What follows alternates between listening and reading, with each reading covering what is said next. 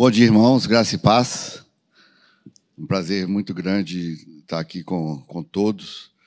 E é um prazer muito grande servir ao Senhor, né? não, não importa a forma. Aliás, esse deve ser sempre o nosso foco, né? Servir ao nosso único Deus, ao nosso Rei, ao nosso Pai, ao nosso Senhor. Né? E eu quero é, convidar os irmãos abrirem primeiro, 1 Reis 14, de 21 a 28.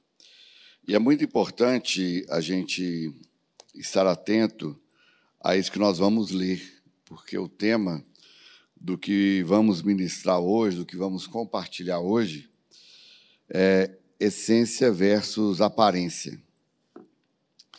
E vamos ler esse texto e vamos procurar entendê-lo melhor. Então, 14, de 21 a 28. Primeiro Reis. Roboão, filho de Salomão, reinou em Judá. De 41 anos de idade, era Roboão quando começou a reinar e reinou 17 anos em Jerusalém, na cidade que o Senhor escolhera todas as, de todas as tribos de Israel, para estabelecer ali o seu nome. Naamá era o nome da sua mãe, Amonita. Fez Judá o que era mal perante o Senhor, e com os pecados que cometeu, o provocou a zelo, mais do que fizeram seus pais. Porque também os de Judá edificaram altos, estátuas, colunas e postes ídolo no alto de todos os elevados e outeiros, e debaixo de todas as árvores verdes. Havia também na terra prostitutos cultuais que fizeram segundo todas as coisas abomináveis das nações que o Senhor expulsara diante de Israel. No quinto ano do rei Roboão, Cisa, rei do Egito, subiu contra Jerusalém e tomou os tesouros da casa do Senhor e os tesouros da casa do rei. Tomou tudo. Também levou todos os escudos de ouro. Preste atenção nisso. Todos os escudos de ouro que Salomão, que era pai de Roboão, tinha feito. Em lugar destes, fez o rei Roboão escudos de bronze e os entregou nas mãos dos capitães da guarda que guardavam a porta da casa do rei. Toda vez que o rei entrava na casa do Senhor, os da guarda usavam os escudos e tornavam a trazê-los para a câmara da guarda. Amém? Vamos orar? Senhor nosso Deus, nosso Pai, nós pedimos a sua graça, Pai, para que entendamos aquilo que o Senhor quer falar conosco através desse texto. E nos dê sabedoria, Senhor, para comunicar, para conversar com os nossos irmãos sobre aquilo que o Senhor quer nos falar nesse momento tão importante, quando temos trabalhado de uma forma muito clara e muito profunda é, sobre o arrependimento e sobre as famílias. Glória a Deus. Irmãos, antes da gente continuar, é importante a gente saber um pouco mais sobre quem era Roboão. Quem foi Roboão? É, Roboão era neto de Davi, filho de Salomão e herdeiro do trono de seu pai. Ele herdou todo o reino de Israel, mas ele reinou apenas sobre duas tribos. Isso devido a uma profecia que está lá no primeiro Reis mesmo, a gente não vai ler aqui agora, mas você pode ler em 11, de 26 a 40. Uma profecia do profeta Aías a Jeroboão. Essa profecia dizia que Jeroboão reinaria sobre as dez tribos do norte. E aconteceu ainda enquanto Salomão reinava sobre todo Israel, porque ele tinha se desviado dos caminhos do Senhor. Então, essa profecia não aconteceu, o cumprimento dela, no, durante o reino de Salomão, mas foi acontecer no reino do seu filho, no reino de Roboão. E no, no finalzinho, nos últimos versículos do texto que nós lemos, fala que os, os escudos de ouro e todos os tesouros foram roubados por Cisa, né? foram tomados através de Cisa, rei do Egito. E a reação de Roboão a isso, em vez de se arrepender, em vez de buscar do Senhor, é, para ter de novo os escudos de ouro, porque todas as vezes que a Bíblia fala sobre ouro, ele está falando sobre alguma questão divina, sobre o próprio Deus. A arca da aliança era toda de ouro. É a presença de Deus. Então, o que, que ele fez? Ele achou mais fácil mandar fazer escudos de bronze. Ele ordenava que as pessoas polissem aquele bronze, porque tinha uma aparência né, de que era ouro. E ele mesmo se iludia porque os, os escudos eram apresentados para ele mesmo.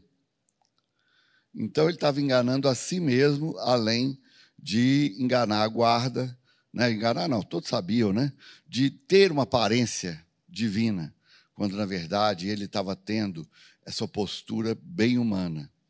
Ele achou mais fácil confiar na força do braço dele do que no poder de Deus. E é, e é muito claro quando a gente lê no Antigo Testamento sobre as batalhas né, que, que aconteciam, Deus nunca se preocupou em ter um exército enorme, muito grande. Muito pelo contrário. Lá em Gideão a gente vê que ele quis trabalhar com poucas pessoas.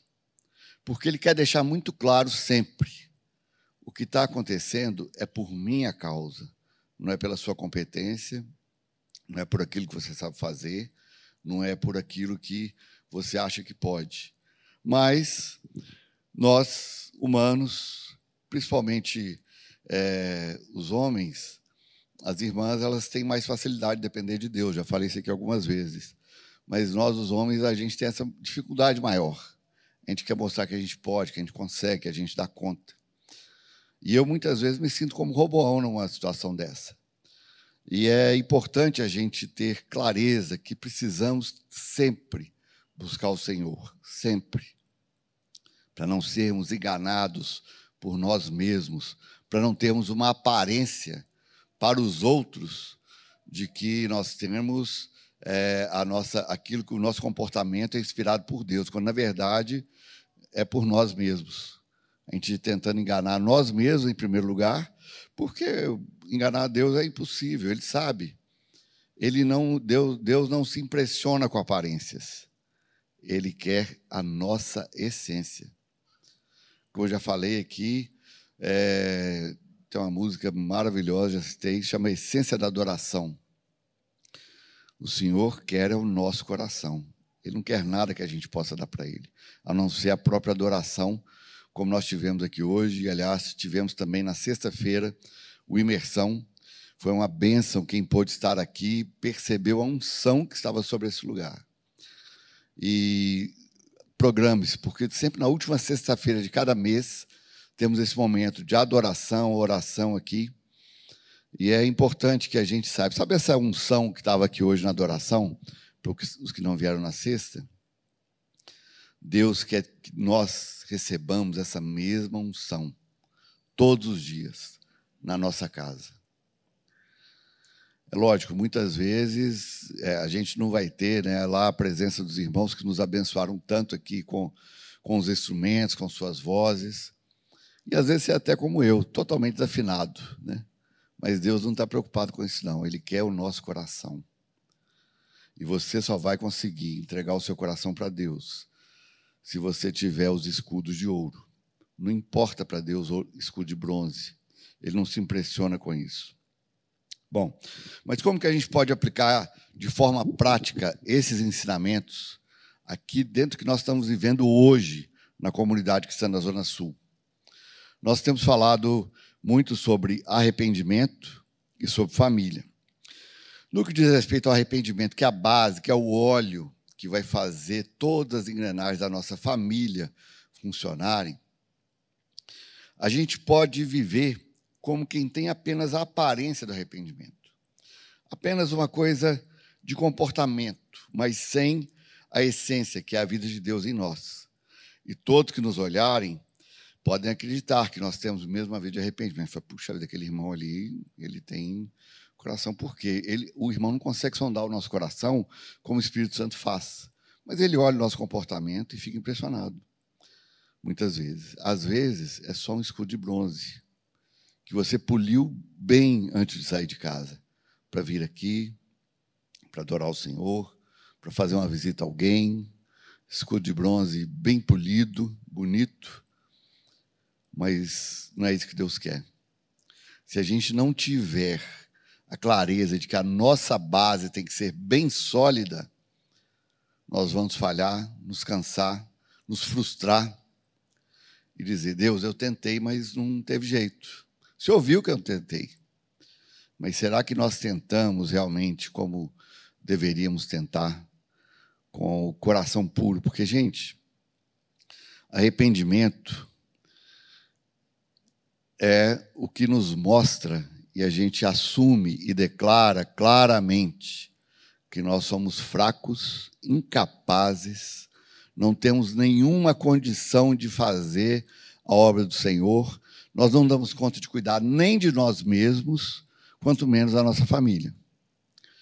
Então, é fundamental que tenhamos esse arrependimento profundo, verdadeiro, não tente impressionar os irmãos, não, da sua igreja casa, aqui do, do ministério. Não tente, não, porque é bobagem, ilusão. Mas saiba captar o coração de Deus, a intensidade de Deus, a unção de Deus sobre a sua vida. É importante a gente saber que isso tem um custo, viu, irmãos? Isso tem um custo. O custo é muito alto apesar de Deus não querer é, muito. Ele quer é tudo. Ele quer a nossa vida. Ele é o que ele deseja. Nós temos o privilégio de ser aqui embaixadores do reino de Deus. Mas para isso, nós precisamos estar alinhados com a presidência daquele país, ou no nosso caso, sob a presidência do Espírito Santo. Então, é como você ter um funcionário que você sabe que ele não está, não vestiu a camisa da empresa. Nós precisamos ser cristãos, porque a nós, pela graça e misericórdia do Senhor, foi dada a palavra do Senhor. E nós não podemos menosprezar. Nunca, nunca pudemos, mas agora mais do que nunca, dentro do que é, nós estamos vivendo, são muito claros os sinais da vinda de Jesus, as coisas já estão apertando para nós, e saiba que nós vamos, que vai apertar muito mais, muito mais. E só aqueles que têm o compromisso realmente com Deus é que vão permanecer. Então, irmão, aprofunde o seu relacionamento com Deus, aprofunde a sua intimidade com Deus. E, e esse tudo que Deus quer, sabe o que, que é? A sua experiência não vale nada, sua capacidade não vale nada. Mas se você aprender a depender de Deus, você pode não ter capacidade nenhuma, que é Deus que vai te capacitar, meu irmão. A gente precisa entender isso. Muitas vezes a gente quer é, reforçar é, quem nós somos, o que já conquistamos, aquilo que nós fizemos, quando na verdade Deus não se importa com isso. Porque Ele sabe que o que nós fizemos, conquistamos, vem dele. A gente fica iludido achando que não, que a gente fez, que a gente conquistou, que a gente é bom mesmo. É um paradoxo, né? A gente precisa mesmo se esforçar ao máximo em tudo que fizermos entendendo claramente, claramente, que vem é do Senhor. Vem é do Senhor, tudo que nós temos. E como é, que nós vamos cuidar da nossa família? Principalmente aquelas pessoas que são os líderes da casa, né? seja o homem da casa, o marido, ou aquela esposa que por um motivo qualquer não, não tem marido, né? às vezes é viúva, divorciada, você deve ser o sacerdote da sua casa. Esse papel é seu, para que você tenha uma família é, de acordo com o que a Bíblia diz, uma família sacerdotal. Mas a gente pode, inclusive, assumir um compromisso religioso com a nossa família de pelo menos uma vez a semana a gente fazer ali um cultinho. Meu irmão, comece mesmo que você não tenha ainda essa clareza, essa unção, que ao longo do caminho o Senhor vai te dando. Mas você só não pode se acomodar e achar que aquilo é suficiente, tanto para você quanto para sua família, não, porque agora os pastores falaram que tem que ter o culto familiar. Então, nós temos que ter. Menino, fica quieto aí, porque vai que chega um pastor aqui um dia desse. Como é que nós vamos ficar? Preocupação com aparência, irmão. Bobagem, bobagem total. Você deve se preocupar, sim, em agradar aquele que não pode ser nunca enganado a Deus. Porque aí o seu comportamento, o comportamento dos seus filhos, sua família, as pessoas vão ver. E não precisa ser nada ensaiado, nada controlado, nada pode, não pode. Deus quer a nossa vida, a nossa essência, para que tenhamos a essência dele.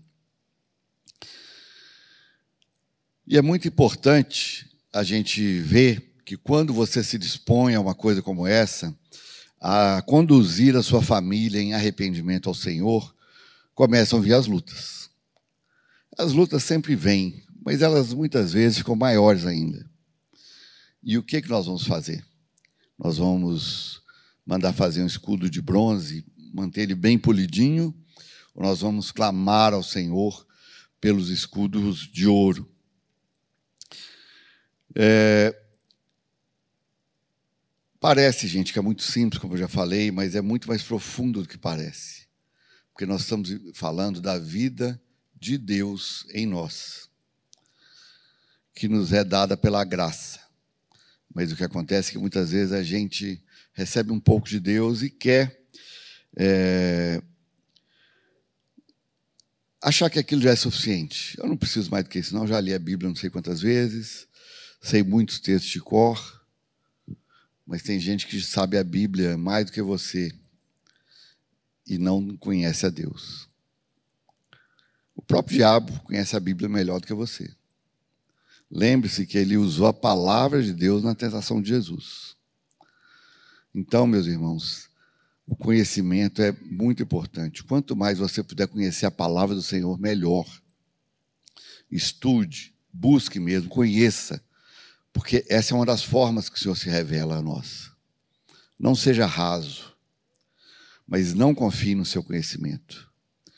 Porque o conhecimento em si não significa nada.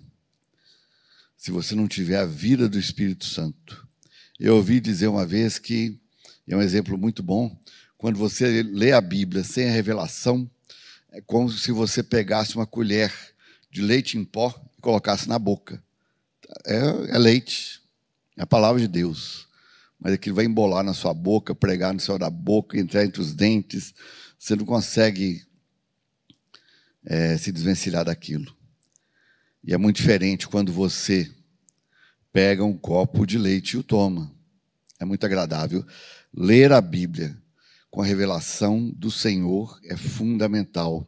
E nós ainda temos um privilégio que é difícil nós termos. Nós temos aqui alguns irmãos na comunidade, pastor Léo Paulino, pastor André e outros, né? pode ser que tenha outros que eu não, não saiba, que já escreveram livros. Então a gente podia chamar pastor André, pastor Léo Paulino lá para nossa casa e lendo os livros que eles escreveram e perguntando para eles o que, que eles querem dizer com aquilo. Mas vai ser meio difícil, né? Já pensou se todo mundo quiser fazer isso? Eles não vão fazer outra coisa a não ser ficar aí na casa dos outros. Mas a Bíblia, quando a gente lê, a gente está lendo, tendo o Espírito Santo, o escritor, o autor da Bíblia em nós, não só ao nosso lado, mas em nós, e pedindo ao Senhor para nos trazer revelação.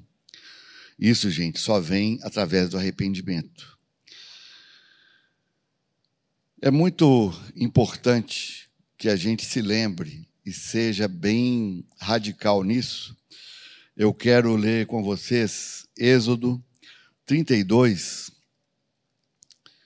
versículo 15 e 16. Nós vamos ler sobre Moisés. Moisés falou uma coisa para Deus que a gente tem que ser radical mesmo.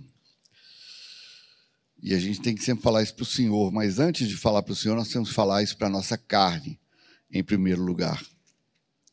Porque ela vai querer nos enganar, vai querer arrumar um monte de artifício. Êxodo 32, 15 e 16 diz o seguinte. Uai, eu anotei, foi errado isso aqui. Viu? Bom, se alguém lembrar onde que está, É...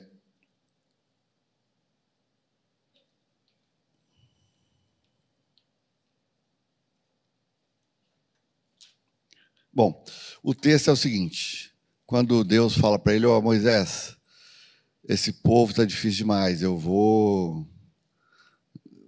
fazer a partir de você um, um outro povo. Deus falou: não. Moisés falou: não, não é isso que eu quero, não. Porque esse povo te ama, apesar de não parecer. Hã? 33? Isso. Isso, é isso mesmo. Então lhe disse Moisés: Se a tua presença não vai comigo, não nos faça subir a esse lugar. Pois como se há de saber que achamos graça aos teus olhos, eu e o teu povo, não é porventura em andares, com, andares conosco, de maneira que somos separados, eu e o teu povo, de todos os povos da terra? Presta atenção no que nas frases final aqui de Moisés. Que somos separados, eu e teu povo, de todos os povos da terra. Era uma nação, como o pastor Ney falou. Hoje é a igreja. A igreja é separada. Separado quer dizer santo. Então saiba que nós temos esse privilégio e não deixe isso por menos, achando que é uma coisa comum. E nós temos que dizer a todo tempo isso: Senhor, só a forma, só o formato para mim não interessa. Eu quero a essência do Senhor. Não quero só ter o comportamento de um cristão, mas eu quero ter a vida de um cristão, que aí eu vou ter o comportamento de um cristão. Não quero ter só aparência, eu quero ter a essência. E essa é a decisão que precisamos tomar. Nós não sairemos do lugar se não tivermos a presença de Deus, expondo a todos, em especial a Deus, a nossa incapacidade e dependência dele. Aí nós teremos um escudo de ouro. Que custa para ter? Ou será que a gente é forte o suficiente para fazer o nosso próprio escudo de bronze, dar uma polida e nos apresentarmos para quem? Para o rei? Ele não se engana, não se ilude com isso. Ah, mas se eu não enganar Deus, pelo menos eu vou. Os pastores vão olhar para mim e vão dizer: Nossa, esse irmão é uma benção mesmo. Os outros irmãos vão dizer: Puxa, eu preciso me espelhar naquele ali, porque ele é uma benção mesmo. Quando, na verdade, esse esforço nosso não tem valor nenhum, nem para Deus, nem para nós mesmos, porque nós precisamos através do arrependimento contínuo, obter essa essência do Senhor. É importante que nós não nos conformemos nunca com escudos de bronze. E agora nós vamos lá para o final da Bíblia, está lá em Apocalipse 3, quando Deus, é, Jesus, né, manda as cartas para as igrejas. Né, ele fala para João e envia as cartas para as igrejas. Apocalipse 3, nós vamos ler uh, a carta ao anjo, a carta à igreja em Laodiceia, até de 14 e até o 22. Diz o seguinte: Todos acharam? Apocalipse 3, de 14 a 22. Veja se o que nós vamos ler aqui nessa carta não tem alguma semelhança com Roboão fazendo os escudos de bronze. Aonde da igreja em Laodiceia escreve: Essas coisas diz o Amém, a testemunha fiel e verdadeira, o princípio da criação de Deus. Conheço as tuas obras, que nem és frio, nem és quente. Quem me dera fosses frio ou quente. Assim, porque és morno, e nem és quente nem frio, estou a ponto de vomitar-te da minha boca. Pois dizes, olha só quem faz o, o escudo de bronze, e eu mesmo, quando eu falei com vocês, que muitas vezes eu percebo que eu estou adotando um comportamento como de Roboão. Diz o seguinte: estou, estou rico e abastado, não preciso de coisa alguma, e nem eu mesmo sei que sou infeliz, sim, miserável, pobre, cego e nu. Jesus está falando que Marley, eu aconselho que de, de mim compres ouro refinado pelo fogo, presença divina. ouro refinado pelo, pelo fogo para te enriqueceres, vestiduras brancas, pureza, santidade para te vestires, a fim de que não seja manifesta a vergonha da tua nudez, e colírio para ungir os teus olhos, a fim de que vejas. Eu repreendo e disciplino a todos quanto amo. Então, meu irmão, se você estiver sendo repreendido, disciplinado pelo Senhor, é lógico, assim, ninguém fica feliz com isso. Porque Deus sabe exatamente o ponto que ele precisa tratar na sua vida. Às vezes você acha que ah, com fulano não foi tão difícil assim, é muito mais fácil. Mas para ele você pode ter certeza que foi. E ele vai tocar na sua vida exatamente nisso. Então, quando você for disciplinado, repreendido pelo Senhor, regozije-se. Parece um absurdo isso, né? Mas é verdade, regozije-se, porque Ele te ama e você é filho dele. É, ser, pois, zeloso e arrepende-te. Eis que estou à porta e bato. Gente, esse texto aqui não é para o mundo, não, viu? Esse texto é para a igreja, é para nós, para o nosso coração. Eis que estou à porta e bato. Se alguém ouvir a minha voz e abrir a porta, entrarei e cearei em sua casa e cearei com ele e ele comigo. Isso é relacionamento, o comer junto, a comunhão. Jesus está falando isso aqui. Você, como um bom crente, se eu perguntar isso, você vai falar, lógico, eu vou abrir a porta para Jesus. Mas agora eu não quero que você responda para ninguém, não, mesmo. Para ninguém, não. Só para você mesmo. Será que o Senhor está batendo a sua porta e você está abrindo para Ele? Porque eu também preciso me perguntar: será que eu estou abrindo a minha porta, a porta do meu coração para Jesus? Eu só estou acostumado? Não, tem, não sei. Outro dia alguém perguntou ao pastor Robert, né, quem tem mais de 30 anos né, de convertido, que é isso? Você tem mais de 30 anos, cara? Eu tenho 40, eu tenho 50. Que é isso? Isso é muito bom, porque você foi alcançado pelo Senhor muito cedo na sua vida. Mas só o fato de ter tantos anos de conversão, de frequentar a igreja, também não significa nada. Se você não tiver a essência da vida de Deus. Gente, tudo que nós fazemos aqui, resumindo, não significa nada se nós não tivermos a essência de Deus na nossa vida. Lógico, vai ajudar. Se você for fazer uma obra social, alguém vai receber um alimento que precisa. Você vai ajudar um irmão que precisa de alguma coisa naquele momento. Mas Deus quer que você faça isso, tudo isso, expressando a vida dele através de você. Bom, a gente não terminou aqui ainda.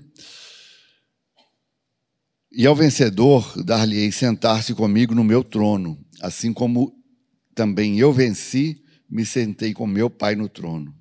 Quem tem ouvidos, ouça o que o Espírito diz às igrejas.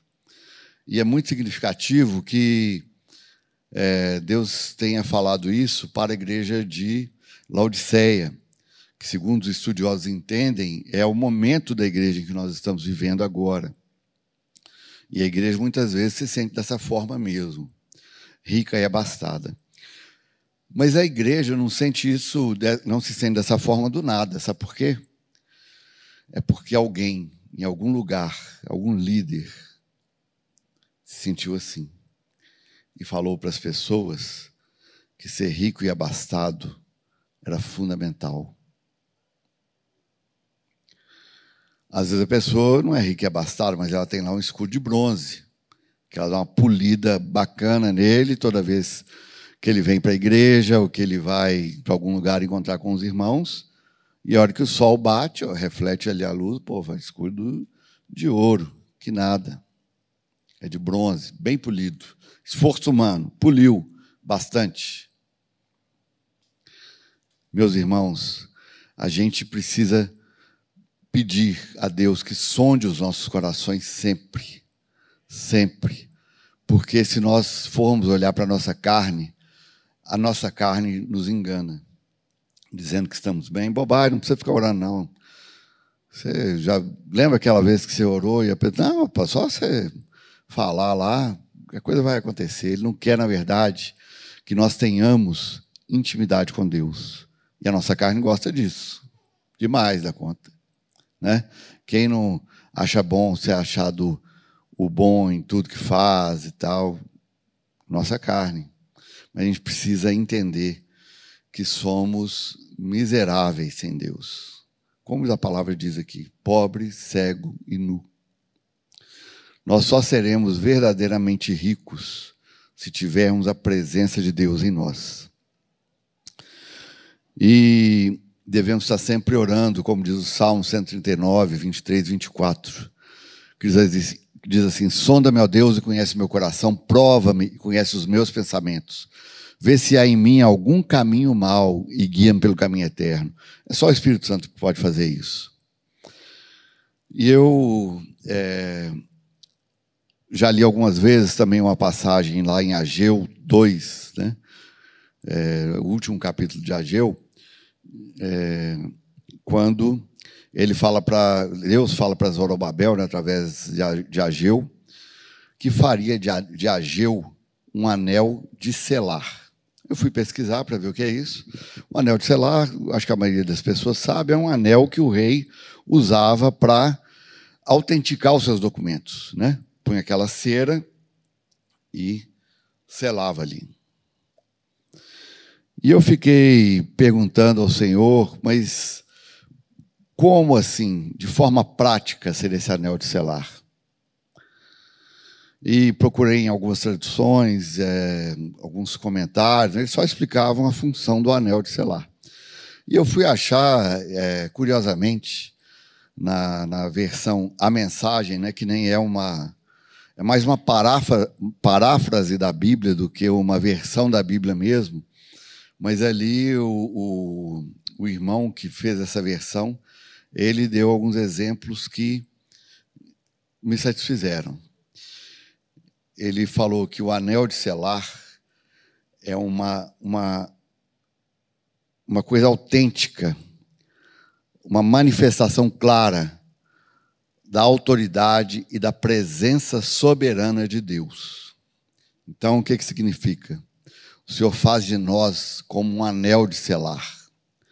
Significa que onde você for, você tem que manifestar essa autoridade e a presença soberana de Deus. Gente, isso não é pouca coisa. E você não precisa ter sete passos, dez passos, tantas semanas que você precisa fazer entrar para o seu quarto, fechar, ajoelhar e pedir a Deus que te dê um coração contrito, quebrantado, que te ensine a ter isso, porque nós nem sabemos como ter isso. É só mesmo Deus, só mesmo Deus, o Espírito Santo, que pode é, nos, nos trazer isso. E nós oramos para que Deus nos dê realmente um coração quebrantado, contrito. Se sempre foi importante, mais do que nunca, agora isso é fundamental. É importante orarmos também pelo nosso arrependimento individual, porque isso tudo começa, sabe como? Não com uma multidão. Começa com você, no seu quarto. É ali que isso começa. Começa comigo, no meu quarto. E o Senhor é Deus, e Ele toca no coração de muitas pessoas Aí você vai começar a compartilhar alguma coisa com o irmão que Deus te falou, e o irmão fala: Puxa, Deus falou a mesma coisa comigo. Porque eles estão no mesmo espírito. Gente, isso é mais sério que a gente imagina. Talvez a gente não, tenha, não esteja tendo clareza do momento que nós estamos vivendo, a urgência dessa hora. E se nós não nos posicionarmos, não haverá outras pessoas para nos posicionarmos. Ou será que o Senhor vai precisar levantar outra geração? Para que assuma isso de verdade. Somos nós, somos nós a quem o Senhor quer manifestar essa presença e autoridade soberana de Deus. Nós somos o anel de selar de Deus. É importante que a gente faça isso. Eu quero falar mais uma vez uma coisa que já disse aqui sobre arrependimento. Irmãos, o arrependimento, ele não é um fim em si mesmo, mas ele é o único meio, a única forma, o único caminho através do qual a gente alcança uma intimidade com o Senhor e obtém um relacionamento com Ele. E aí, não só as nossas famílias, serão famílias bíblicas, sacerdotais, mas tudo que nós tocarmos vai ser assim, vai manifestar a presença e a autoridade de Deus. E Deus quer que nós sejamos canais. Como o pastor Ney falou agora há pouco a respeito dos anjos, ele podia fazer isso através de anjos, né? Ia dar muito mais menos trabalho, mas ele quer fazer isso através de nós, da sua noiva, sem mácula, nem ruga. É assim que ele quer que nós nos apresentamos a ele. Nós temos condição de fazer isso? Nunca. Mas ao nos arrependermos, ao nos humilharmos, ao nos ajoelharmos diante dele, aí nós temos sim condição de fazer isso. Ele não quer só que nós manifestemos a justiça de Deus, mas quer que nós sejamos a justiça de Deus. Está lá em 2 Coríntios 5, 21, se não me engano. Então, irmãos, o chamado que nós temos para cada um de nós aqui. Você vai dizer, ah, Marlon, mas eu não tenho chamado nenhum. Você tem, meu irmão. Se você faz parte do corpo de Cristo, você tem chamado. Seria como se algum membro nosso aqui dissesse: Ah, eu não tenho nenhuma função, não. Lógico que tem. Se o Senhor fez, é porque tem. Pode até ser que o homem não tenha descoberto ainda. Um deles é o apêndice, né? Que muita gente supura, precisa operar. Mas se Deus colocou ali, tem alguma função. Não tenha dúvida disso. Pode até ser que você não saiba, como os homens não sabem ainda a função do apêndice. Mas tenha certeza absoluta que você tem essa função. E eu quero orar com vocês. Quero, se for possível, fique de pé, curve a sua cabeça. Senhor nosso Deus, nosso Pai, nós nos arrependemos, Senhor, individualmente. Cada um de nós aqui, Pai por não termos ainda entendido, alcançado a importância da intimidade com o Senhor. Pode ser que muitos de nós tenhamos aprendido a ser frequentes na igreja, a ler a Bíblia todos os dias. Pode ser que muitos tenham, tenham é, aprendido que é importante dar dízimo, porque senão o devorador vem. Senhor, nada disso para o Senhor é, é fundamental. O Senhor quer mesmo, Pai, que nós sejamos frequentes é, nas congregações, porque a Sua própria palavra diz que nós devemos, não devemos deixar de congregar. Nós devemos ler sim a Bíblia, porque na Bíblia nós encontramos os tesouros que o Senhor nos dá. E devemos, sim, se possível, ou sempre que possível, trazer os dízimos e ofertas, mas não é o nosso, não é o dinheiro que Deus quer. Deus não se interessa pelo nosso dinheiro, porque ele é o dono do ouro e da prata. O que ele quer, na verdade, é o nosso coração. Que nós, que a gente traga esses dízimos e ofertas com alegria. Ele não quer saber, não importa para ele nem quanto que é. Se é muito, se é pouco. Como aquela senhora ali perto do Jesus estava perto do gasofilácio, deu duas moedinhas. E Jesus falou que ela foi a que mais deu, porque ela deu tudo que ela tinha. E ele não se referia só ao dinheiro que ela tinha, mas ele se referia, na verdade, ao coração que ela tinha. Então, Senhor, nós oramos, Pai, pedimos, nos arrependemos diante do Senhor. Pai, não permita que nós andemos nem um dia a mais, nem um dia, nem a partir de hoje, fazendo escudos de bronze, e tendo um trabalho terrível para dar um polimento neles a cada vez que nós vamos nos encontrar com alguém ou quando vamos vir à igreja. Porque, na verdade, Senhor, o Senhor conhece o nosso coração. O Senhor sabe se o nosso escudo é de bronze ou é de ouro. A quem nós vamos enganar, Senhor, se não podemos enganar o Senhor, e graças a Deus por isso. Graças a Deus por isso. Senhor, abençoa-nos, Pai. Abençoa-nos, Senhor. Mostra que nós realmente não valemos nada. Que bobagem é que nós ficamos pensando que valemos alguma coisa, que fazemos alguma coisa. Não, Senhor, nós reconhecemos que dependemos totalmente do Senhor.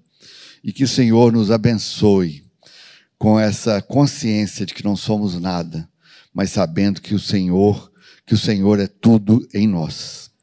Em nome de Jesus. Amém.